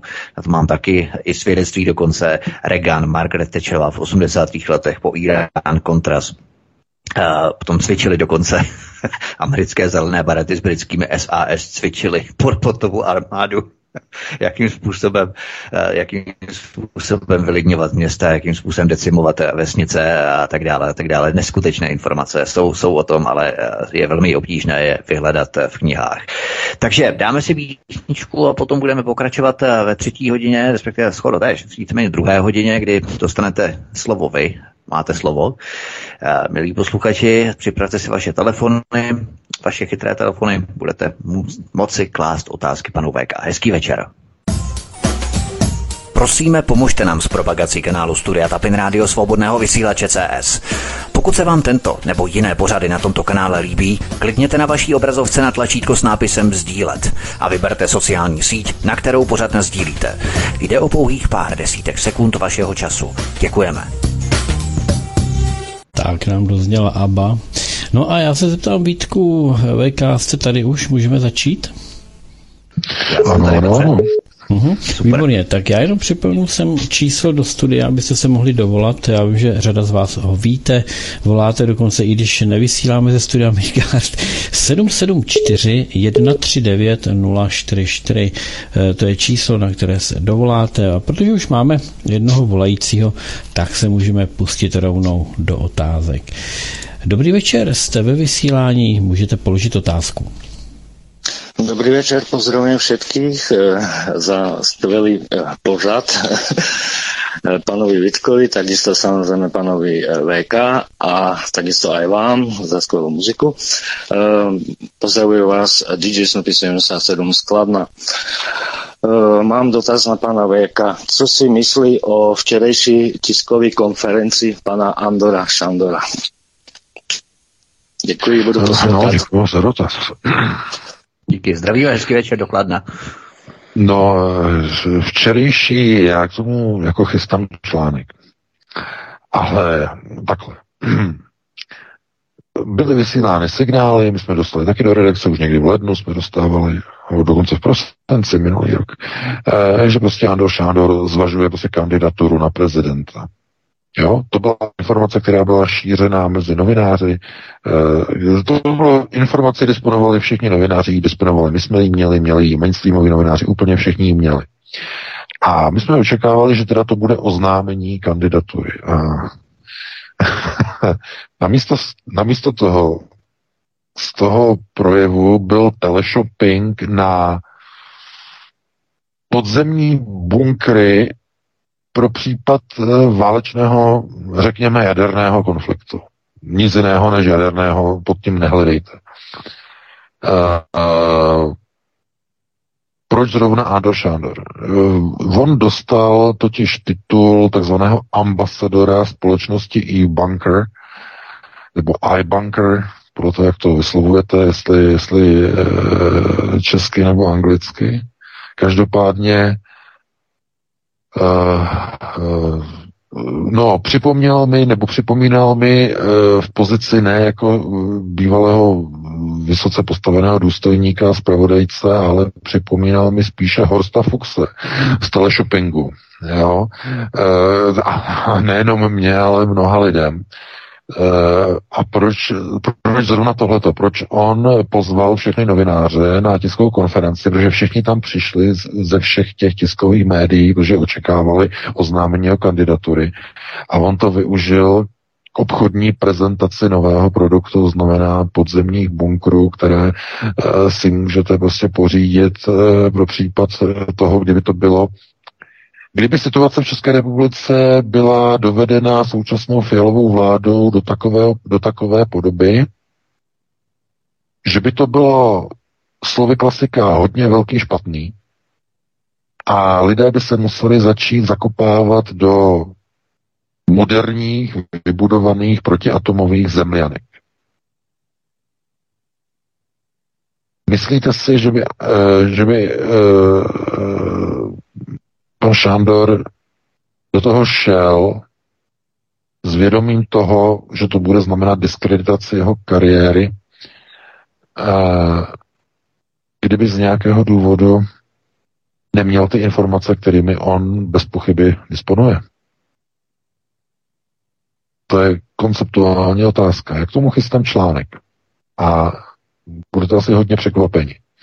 Mnoho lidí se tomu směje, mnoho lidí nechápe, co to prostě Andro Šádor prostě provedl, ale já jsem trochu pátral, jsem objevil neuvěřitelné informace různých struktur a, a některá si nechám do toho článku. To je s takovým velkým přesahem. O co jde? Eh, lidé, kteří disponují informacemi, můžou v současné době udělat dvě věci. Buď to děláte jako já, to znamená, že poskytujeme lidem informace v předstihu a nic za to neočekáváme. Nechceme to speněžit. Jo, to znamená, jo, že eh, to není v té pozici typu máme nějakou informaci a teď prostě začneme prodávat lidem, co si zaplatí. No ale máte potom ještě i jiné, že lidi, kteří také mají informace, ale můžou eh, vidět v tom prostě zdroj nějakého speněžení. A teď neříkám, že to je zrovna případ e, pana Šándora, to pouze říkám příklad, jak by to mohlo vypadat u některých lidí, kteří to takzvaně mají e, ke zdrojům, důležitým rozhodovacím zdrojům e, velice blízko, především z hlediska armády a tajných služeb mají velice blízko a mají ty informace, které jsou určující k tomu, nejenom eh, jak se zaopatřit, ale i k tomu, eh, jakým způsobem eh, naorientovat různé podnikatelské subjekty, co bude opravdu velice důležité. Tohle to je opravdu jako velmi zásadní. To jeho vystoupení nebylo sam, samou, samoučelné nebo nějakým způsobem, že by bylo úplně odvedené mimo, ale tady je problém hlavně v tom, že mnoho lidí si vůbec neuvědomuje, že ta politika, kterou předvádí Fialová vláda, vede k vojenské konfrontaci s Ruskou federací. Jestliže premiér jezdí neustále do Polska k tomu šílenému bláznovi, který tam eh, je ve funkci mm, prezidenta, no a i ten, co je pod ním, ten premiér Moravický, není o nic lepší, eh, kteří jsou doslova tou nacifikací a anti-rus, eh, anti, nebo antirusistickým nebo rusofobním etosem jsou doslova prostoupeni, tak se nemůžete divit, že, že někteří lidé mohou mít informace o určitých plánech nasazení českých vojáků na Ukrajině, v Polsku, operace e, proti ruské armádě, otevření východního frontu, že oni tomu říkají už východní front proti Rusku. A v Lvově v podstatě nové hlavní město něčeho, čemu oni říkají západní Ukrajina, už oficiálně, ale ne západní jako západní, ale s velkým Z, s velkým Z jako státní útvar, západní Ukrajina. Jako máte západní Kongo, nebo různé takové to jižní Sudán, ne západní, ale jižní Sudán, máte Sudán a jižní Sudán, tak e, jako Ukrajina a západní Ukrajina. To znamená, Poláci to mají už velice ve velkém pokroku, už jsou velice daleko v těchto těch procesech a není vyloučeno, že Ador Šádor má už informace. Já k tomu chystám ten článek, tam si to potom můžete zhodnotit, jak, v jaké pozici, jak daleko to bude, jak se na to budete dívat, v jaké pozici, že různé struktury, různé napojení, různé výpisy a tak dále, z různých obchodních podnikatelských výpisů, eh, propojování za poslední doby, eh, za poslední roky a tak dále. To znamená, e, stejně i ten plán, co oni chtějí udělat, to by bylo se s dalším přesahem, proč oni chtějí generála Pavla do, dostat za každou cenu do funkce prezidenta republiky, proč tam chtějí generála, Oni dokonce uvažují, že by zrušili přímou volbu prezidenta, jenže to jim neprojde, oni by museli změnit ústavu a k tomu nemají uh, dvě třetiny poslanců, protože k tomu asi hnutí ano nepřistoupí. Za každou cenu chtějí generála Pavla, aby ve chvíli, kdy vypukne válka, byl vrchním velitelem prezident, který skutečně je voják. Dámy a pánové. Takže to je opravdu s velkými přesahy a nemyslete si, že když přicházejí takovéhle, uh, takovéhle situace, kdy lidé, lidé se tomu smějou, je to jako úplně směšné, svolá tiskovou konferenci a na té konferenci představuje obyvatelstvu de facto jaderné bunkry. A když ne jaderné, tak minimálně normální, jako proti běžnému leteckému bombardování. To je jedno, jaké to budou bunkry. Bunk, bunkr je zkrátka bunkr. Takže eh, já se na to dívám jako eh, s velkým konceptuálním přesahem. Není to, pozor, pozor, pozor, není to něco, nad čím se můžeme zasmát a říct si, je, uh, Andor Šádor se zbláznil, on dělá teď hostafukce, mu prostě dělá do biznesu, prodává hrnce a tak dále. Když neprodává hrnce, prodává bunkry. Je, to je, to je velká legrace. Dívat se na to takhle krátko zradce by bylo opravdu velice, velice naivní, minimálně konceptuálně naivní, pokud víte, eh, jakou má za sebou Androšádor historii, napojení, že jo, na rozvědky tajné služby. To by bylo velice naivní. Já opravdu zdůraznu, velice naivní. E, tak e, takhle by na to odpověděl a pustíme se do dalšího volajícího. Jenom velmi krátce, protože vím, že jsem mluvil dlouho, tak nebudeme zdržovat dalšího posluchače. Jen velmi krátce. Andor Šandor byl přidělencem ve Velké Británii, náčelníkem vojenské spravodajské služby, absolventem kurzu pro hlavní činitele ministerstva obrany v americkém Monterey, ale je také absolventem NATO College v Římě a od roku 2003 působil jako poradce systémových struktur a organizací a tak dále. To znamená, že on to napojení má skutečně provázané ano. s těmi nejvyššími strukturami.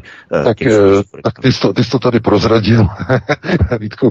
Eh, ano, přesně tak, přesně tak. Tohle to všechno já vlastně mám přichystáno v tom článku, abyste porozuměli a pochopili, že zkrátka jsou lidé, kteří disponují takovými informacemi ze zákulisí, že je můžou použít tedy buď jako já, to znamená zcela zdarma, nezištně, to znamená e, neúčtují za to, a nebo někdo to využije jako podnikatelský projekt. Já neříkám, že to tak je, znovu zdůraznuju, já neříkám, že to tak je, že Andor Šandor někde někomu, že já dokonce ani netvrdím to, že on za to dostane jednu jedinou korunu. To já proto nemám žádné důkazy. Jo, to, to vůbec to chraň pámbu, ale e, rozhodně varuji před tím, aby někdo se tomu smál nebo si dělal z něho prostě legraci, protože to opravdu v té pozici, e, to není někdo, kdo když přijde s takovou, e, s takovou nabídkou, kdo by, kdo by tam přišel a plácal by takzvaně z vody a do vody. To, rozhod, to by byl obrovský omyl si to myslet. Ten má tolik informací ze zákulisí, bezpečnostních služeb a rozvědek mezinárodního přesahu, že to by bylo opravdu vysoce, vysoce naivní. Takže takhle bychom na to zodpověděli a pustíme se do dalšího. Dobrý večer, tak jste ve vysílání, položte otázku. Dobrý večer, pane VK, tady je Eva ze Švédska. Eh, já jsem se, nebo eh, ani ne zeptat, ale máme tady ve Švédsku prostě e, strán, hodně stránek, co se týče toho covidu a ty e, reakce. A tady máme i holku, která bude držet hladovku před, před cúklem, jako švédským cúklem, nebo mm-hmm. to. A protože ona po dvou dávkách se ocitla na vozíčku a tady ty stránky jdou fakt na, na velkých obrázkách a já, si, já tomu věřím, že ty švedi se nedají. Ale i to, mm-hmm. že ty švedi, hodně švedů eh, protestuje proti tomu NATO. Tak děkuji, znak stranou, mějte se. Mm-hmm. No, já děkuji. Já děkuju. 80%, 80% Švedů je ale naočkovaný, oni se nechali očkovat dobrovolně. Nikdo je nenutil, no, přesto se nechali. No, samozřejmě, vědomělí zase, jo, tak bacha na to. Eh, to je, eh, to je s velkým přesahem. Ano, ten odpor ve společnosti eh, je takový, že i těch 20% lidí, kteří, kteří vytvoří nějaký odpor, může být velké číslo. Jo, to je jako, jako s alternativou v České republice, že jo, mluvíme o nějakých 20, 25. Když se zadaří 30% lidí, kteří jsou na alternativě, je obrovské číslo, ale ve skutečnosti eh, ten zbytek těch 70, eh, těch 30 v pohodě převálcuje. To je ten problém. Eh, jo, to znamená, eh, je to relativní, eh, že co je to silný odpor? Je to je to, když vyjde do ulic 500 lidí a 500 příznivců SPD nebo tisíc na Václavské náměstí. Je to velké číslo. A je velké číslo, když na letenském eh, v létě v červnu 2019 eh, milion chvilek svolal 230 až 250 tisíc lidí na letenskou pláň. Je to málo nebo je to hodně na desetimilionový národ? To znamená, to jsou relativní pohledy. To je, předtím bych opravdu jako varoval dívat se na, eh, na velké eh, mimochodem tady v Německu 2015, eh, 2016, ještě i 17 Pegida měla půlmilionové demonstrace. No v Drážďanech to jelo pořád. Obrovské protesty. No ale ve skutečnosti ty volby potom dopadají tak, jak dopadají. Vyhrává CDU nebo SPD. A v některých těch regionech, ano, e, samozřejmě AFD, jako e, hlavně teda tam jako tam nahoře, že jo, ve východní části v Německu, tak tam jako mají zkrátka třeba v tom Sasku velkou podporu, AFD má velkou podporu, že jo, v Sasku, e, tak e, tam oni třeba mají tak křesla, to jako je bez problému, ale když se to dá prostě suma sumárom v Bundestagu, tak zkrátka to vyjadřuje třeba nějaké to číslo, těch 20%, třeba nějakým vyjádřením, eh, nebo plus minus autobus, se na to někdo může dívat, že je to úspěch tam, tam to už není úspěch eh, a v tom Švédsku opravdu relativně se na to dívá relativisticky. Co se, co se týče ještě toho na to, hmm, Prosím vás, oni to přistoupení Švédska a Finska do NATO nebudou dělat žádnými lidovými referendama, to udělají přímo parlamenty, to udělají přímo parlament a vláda se rozhodne a žádných občanů se ptát nebudou. Stejně jako o vstupu do NATO se uh, v žádném referendu nehlasovalo v České republice. To si udělali, tehdejší vlády si to podepsali Washingtonskou smlouvu, občanů se neptali, nikde v žádném referendu. To je, to, je to, to, to by bylo na další povídání. Eh, oni museli hlasovat, eh, jediné referendum bylo o vstupu do EU, protože to bylo v zakladacích listinách, že jo.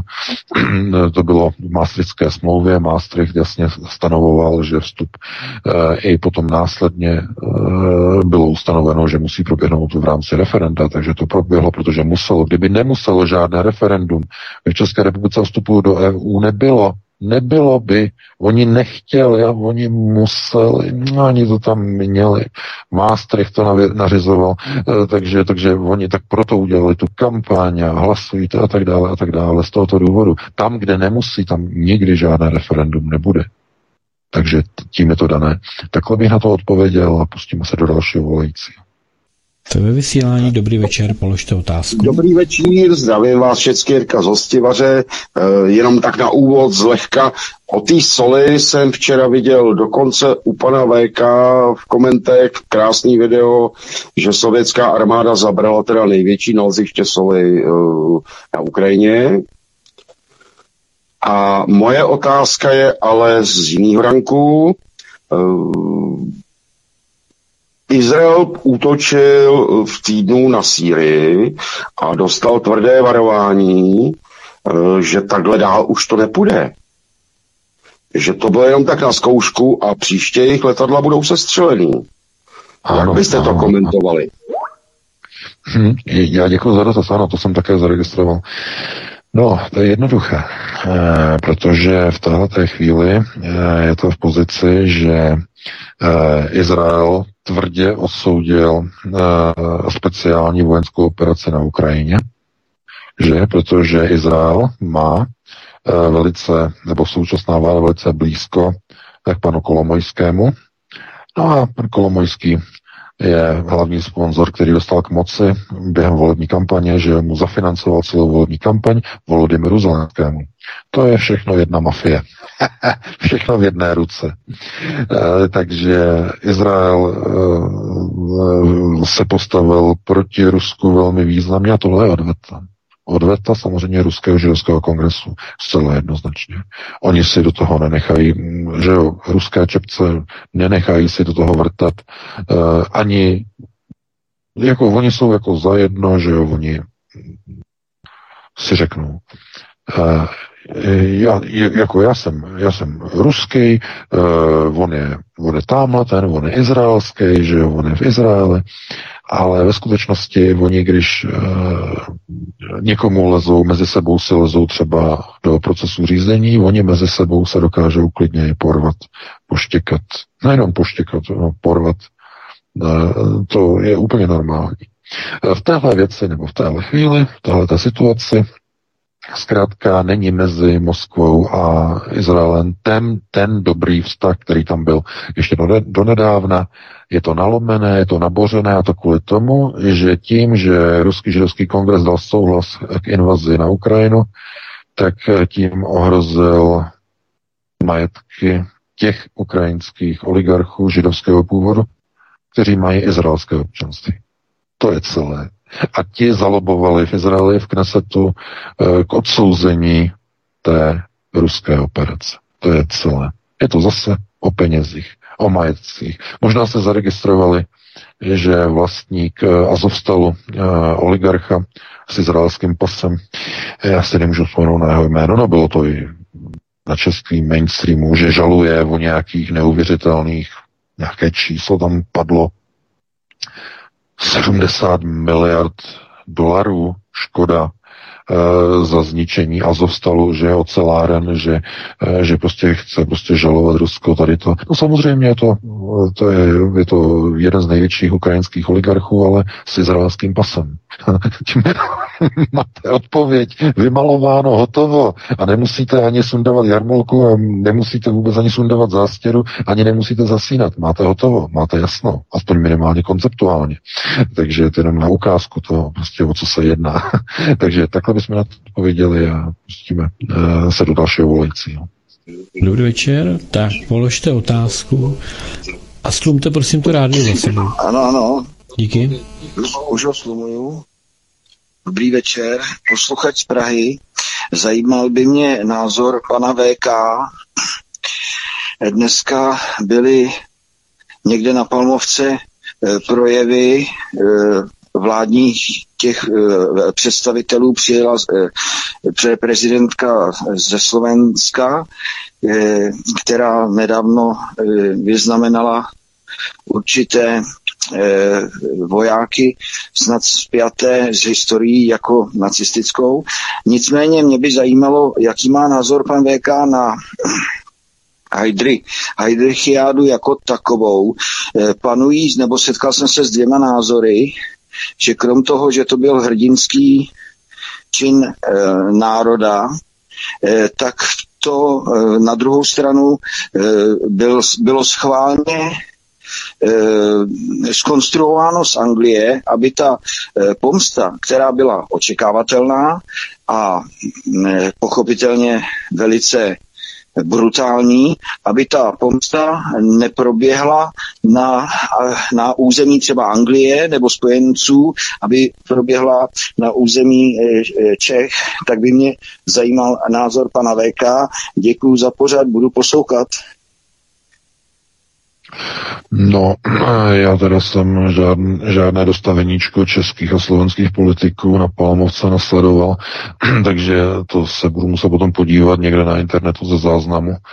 Ale eh, co se týče eh, tedy procesu, eh, které se točí okolo vlastně operace Anthropoid, tedy operace na, na atentát na, na Reinharda Heydricha, tak to byla věc, která eh, měla de facto znovu tedy vrátit do, hru, do hry eh, zrušení eh, Mnichovské smlouvy. To znamená tak, nebo znovu tedy nastavit tu pozici, aby po skončení války bylo možné vůbec obnovit Československo, Československou republiku. Protože do toho atentátu na Heidricha i ve Velké Británii, pozor, ve Velké Británii byl protektorát Čechy a Morava označovaný za spojenecké území říše. Spojenecké území, nikoli za okupované. A důvodem, proč eh, bylo označováno za spojenecké kvůli tomu, že Háchova vláda kolaborovala s Berlínem. Proto bylo velice důležité vyslat signál, že eh, český národ je národem odboje a museli to provést Češi a e, museli e, tady provést ten atentát na Heidricha, aby se ukázalo, že existuje v českém národě odboj, aby po válce e, nebyl protektorát na straně poražené velmoci, to znamená na straně e, poražené Třetí říše bylo velice zásadní. E, na straně poražené říše, například jižní část Francie, například vyši, vyšistická vláda byla na straně poražených mocností. Eh, to je zásadní, to je klíčové. Tam bylo popraveno mnoho e, francouzských vyšistických politiků, e, stovky byly popraveny, zastřeleny a mno, mnohdy ti, kteří jenom kolaborovali v uvozovkách jenom kvůli tomu, aby ochránili obyvatelstvo Vyšistické republiky. To znamená, tohle to by čekalo uh, jakoby český národ, to znamená, že Háchova vláda a tak dále a tak dále. To bylo velice komplikované jestli dneska pro, probíhají revizionistické procesy, které se snaží revizionisticky nějak uh, jinak vysvětlit uh, operaci Antropoid, je to zase je to nepřátelský renacifikační proces, na který musíte být opravdu připraveni, protože budou probíhat i na takových věcech, jako třeba byl atentát na Heidricha. I na takových věcech budou probíhat pokusy provádět uh, ony procesy, uh, zásadní procesy uh, toho, nebo to, co, co bychom vlastně e, nazvali jako pokusy o e, renacifikační, tedy jakoby oslavování nebo omlouvání některých nacif, nacistických e, projevů v rámci revizionismu. To znamená revizionisticky převyprávět celou tu událost jiným, v jiném světle, aby vykreslovala celou tu operaci jinak, s nějakým účelem ve prospěch například Německa, ve, proti e, českému odbojovému hnutí a tak dále a tak dále. To, co se objevuje v posledních asi 10-15 letech v českých médiích, různé filmy, různé uh, že jo, jakože omlouvání odsunovaných Němců, že ze sudet eh, relativizace jejich viny a tak dále, různé české filmy, Uh, teď si nemůžu vzpomenout ten film, uh, jo, Habermanův mlín, další ten film, ten strážný, ten mladší. Zabíjení po Česku Davida Vondráčka z České no, televize. ano, přesně tak, přesně tak. Já to neznám všechny ty filmy, uh, oni je pořád točí a natáčí další a další. To znamená snaha vykreslit český národ, uh, revoluční gardy, že jo, jako, jako ty, ty největší s odpuštěním, když to řeknu, ty svině největší, že jo, kteří mordovali ty chudáky, ty Němce, kteří za nic nemohli. Oni jenom hajlovali, oni jenom, že v Egru uh, prostě prostě, že jo, e, Führera zdravili, oni, oni vyháněli české občany, e, že jo, z pohraničí ze Sudet, oni vyháněli, oni ale jinak za nic nemohli, oni jenom byli zblblí tím Adolfem Hitlerem, jinak oni za nic nemohli, naprosto nic. Chápete? E, to je relativizace, je to, je to revizionismus a relativizace jejich, jejich společné viny. Každopádně. Víte, to bychom mohli o tom mluvit velice dlouho, ale musíme pustit dalšího volajícího. Takže jestli o tom máme někoho? Nemáme. Nemáme volajícího, byl tady přetlak a teď je útlum. Takže se kouknu, jestli máme nějakou, nějaký dotaz eh, v písemné formě. Mm, to nemáme. Eh, takže budeme čekat, jestli nám někdo zavolá. Jestli náhodou není hokej, není hokej náhodou? Hraje se nebo se nehraje no, hokej? To nevím, ale snad naši posluchači uh, nejsou úplně tak na ten hokej jako dělaní, ale já bych... Tak počkejte, už máme když... volajícího, jestli... Jo, tak... Dobrý. Eh, dobrý večer, jste přímo ve vysílání, položte otázku. A nic. Došla, došla do, do, odvaha došla šťáva. Možná ještě než předtím dnešníku zavolá, tak bych tady navrhl další téma, pokud tady nikdo nezavolá. Protože to je další třetí téma, které jsme tady měli na programu, na které se nedostalo, ale to nevadí. Můžeme ho se můžeme, teď. telefon. Tak to je skvělé, jsem rád, že někdo volá, to, je, to je lepší. Jo, jo, dobře. Eh, dobrý večer, jste přímo ve vysílání, můžete položit otázku a slumte si rádio, prosím. Jo, já bych měl takový dotaz. Mně se dostal do ruky dokument, jmenuje se to Prohlášení o životě. jedná se tam o to, že e, Česká republika je vnímaná jako korporace a ne jako stát a e, lidi, kteří tam bydlejí, tak jsou majetkem té korporace. A tady právě píšou, že aby člověk mohl to prohlášení, kterým se vyváže z, tý, z toho majetku té korporace, takže musí mít dva svědky a ty svědci by neměli být vakcinovaný proti covidu mě napadla v té souvislosti jedna věc. Je to moje úvaha. Pokud někdo je vakcinovaný mRNA vakcínou, tak dojde u něj ke změně DNA a v tom případě je už přestává být eh, člověkem, ale stává se geneticky modifikovaným organismem, který je potom majetkem někoho, kdo vlastní patent na to eh, vakcinování nebo na tu technologii. Tak jsem se chtěl zeptat, jestli to nebyl taky jeden z důvodů, eh, proč se dělala ta vakcinace, jaký by to mohlo mít potom nějaký právní eh, souvislosti nebo nějaký, já tomu přesně nerozumím, ale proto jsem se chtěl na to zeptat. Následky. Dobře, děkujeme. No, no, no. Hezký tak večer. jo, děkuju, naschle. Uh, ano, ano. Uh, to je velmi zásadní a závažné téma. Uh, o tom bylo dokonce i povídání u Alexe Jonesa už minulý rok. Já jenom velice zkráceně to vysvětlím. Jde o to, že po přijetí některé, nějaké vakcíny, která pozměňuje lidskou DNA a uděluje organismu nějakou charakteristickou vlastnost, například podpora vytváření inzulínu, nebo eh, trvalé vypnutí některých receptorů pro způsobování bolesti. Lidé třeba trpí nějakou nevylečitelnou nemocí a dostanou speciální eh, injekci, která natrvalo vypne některé receptory, takže člověk už nemusí pořád brát pilulky proti bolesti. A, a to se týká právě i těch vakcín, těch covidových. Jestliže je poskytnuta charakteristická změna, která je chráněná patentem, potom ten člověk, když by šel například na operaci nebo přijímal nějakou speciální léčbu, tak ta léčba musí být zajištěná tak, že nebude jakýmkoliv způsobem poškozovat účinnost patentovaného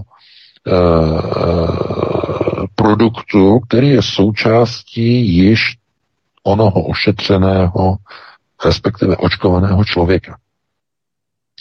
E, jinými slovy, aby nedošlo k pozměnění té původní naočkované funkce, která je patentovaná, musí být použitý takový léčebný režim, který je kompatibilní s danou vakcínou a kompatibilitu zajišťují pouze takové léky, které pocházejí od stejné společnosti, která vás naočkovala třeba e, pro inhibici těch e, receptorů bolesti.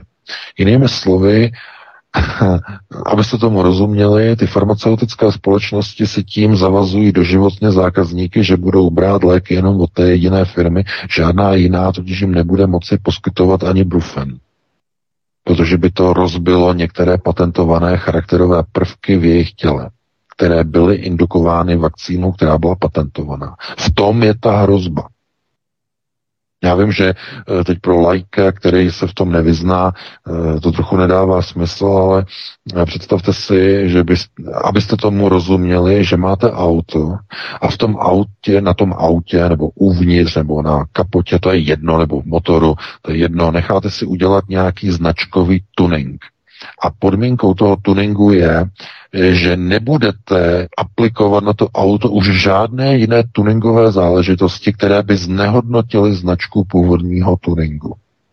A to skutečně existuje. To jsou firmy, které vám zakazují dělat tuningy na autech konec konců je AMG, také AMG má také eh, tyhle ty eh, podmínky, že když máte tuning od AMG, nesmíte si tam dávat žádné další věci. Není to tak, že to auto, jakože někdo by to sledoval, ale kdyby náhodou to někdo zjistil, někdo to vyfotil, poslal to AMG, tak uh, tam je tom velmi vysoká smluvní pokuta. Uh, takže to je jenom takové ty informace, jenom ukazují na to, že tohle se dostává vlastně i do eh, struktur eh, jakoby i lékařství a zdravotnictví. To znamená, ano, je tam opravdu riziko, že eh, někdo si může potom klást patentová práva na váš organismus v tom smyslu, že musíte potom už si brát jenom od té dané firmy některé léky, aby neporušily funkčnost toho, čím jste se nechali naočkovat. No. Takže takhle by na to odpověděl a hmm. pustíme se do dalšího volajícího. Jsou i centra, eh, Centrum pro design proteinu, počítačový design proteinu, přesně eh, na míru šité, jo, že prostě vyrábí ano. Eh, přesně ty proteiny, jo, počítačově, ano. designově, jo, tak to je to přesně ono. Tak, přesně tak. Dobrý večer, jste ve vysílání, položte otázku. Dobrý večer, tady posluchačka Jarka z Krásného údolí. Já zdravím celý vysílač svobodný. A chtěla bych se vrátit. Já jsem se před 14 dny ptala na Elona Muska, který měl vlastně kupovat Twitter. A teď vlastně asi během 14 dnů vlastně on pozastavil koupy toho Twitteru a jestli by se pan Meka k tomu mohl nějak ještě vyjádřit, z jakého důvodu, no. proč to pozastavil, že jestli kvůli těm botům nebo jak, že jsou tam jako umělí ty uh, vlastně sledující. Jo, takže no, takhle. No. Přeju vám krásný večer a děkuji za vaše, uh, vlastně za vaší práci, no. Tak jo, mějte no, se No, tak vám taky, taky, taky, taky vám pěkný večer. večer. No, krásný Děkuji. pěkný večer. Tak jo. Uh, já jsem samozřejmě sledoval tuto věc okolo Elona Muska, no tam je to daleko větší tragédie. ono, takhle, Elon Musk zjistil, že těch uh, umělejch uh, takzvaných bot accounts, to znamená uměle provozovaných účtů, že tam může na tom Twitteru být ne 2 nebo 3% ale dokonce 20%. 20% a on chce vyšetřování úřadu pro dozor nad cenými papíry, oficiální vyšetřování Twitteru. Teď chce, aby, že a nebo snížení ceny. Uh, jako byl o tom pořád i u Alexe Jonese. Uh, tam se jako přiklání k tomu, že je to v podstatě forma takového lehčího vydírání Twitteru. Protože to, že tam mají boty, je jasný. A kdyby tam Elon Musk skutečně poslal uh, úřad na, pro dozor nad cenými papíry, tak by Twitter dostal takovou likvidační pokutu za zkreslování obchodních výsledků, eh, že ta, že ta firma by byla prakticky neprodejná, respektive cena Twitteru by klesla někam k nějakým směš, směšným hodnotám a mohla by být odkoupena za naprosto směšné peníze, eh, což asi nebude chtít Twitter riskovat. Eh, takže zřejmě se jedná o takové ty tanečky, které mají vést ke snížení ceny. Musk nabídnul nějakých 44 miliard, tuším 44 miliard dolarů a zřejmě chce takzvaně snížit cenu. Naprosto oprávněně mimochodem, protože pokud až 20% těch účtů je tam prostě falešných, tak eh, cena té společnosti je o 20% nižší. Takže bude chtít jednoznačně slevu. To je, to je ten důvod. Takže takhle bych na to odpověděl a pustíme se do dalšího volajícího. Já jenom doplním, že se dokonce zjistilo, že 50%, myslím, že to bylo 50% followerů, kteří potom uh, repostují příspěvky, jo, jo tak je, jsou buti, jo. Ano, dokonce, dokonce. No, přesně tak, takže to je, to je, to je strašný potom zjištění a je jasné, že už potom uh, ta síť nemá takovou hodnotu, takovou cenu. Takže uh, naprosto pochopitelné. No, pustíme se do dalšího, pokud máme no. někoho. Virtuální realita. Tak dobrý večer, jste ve vysílání, položte otázku. No, já bych se chtěl zeptat, eh, když jste tam teďka mluvili o tom atentátu, tak vlastně Parkanová je teďka na Slovensku a Čaputová dostala vyznamenání vlastně naše nejvyšší vytvoření vlastně k této události. A mě by zajímala jedna věc. Tam bylo řečeno, že naše země jsou společní, jo, a že budou spolu oslavovat důležitý vlastně vítězství a připomínat si společnou zemi. Jo. A teď je jedna věc eh, s tou vakcínou. Takže vakcínu, kterou dostal Zeman, podle mýho, tak mu změnila tu DNA. Jak eh, jste tam říkal, že Pfizer si vlastně ty ovečky pěstuje a Pfizer je firma, která v USA chce dosáhnout toho, aby lidi vlastně neměli zdravotní pojištění. Jo?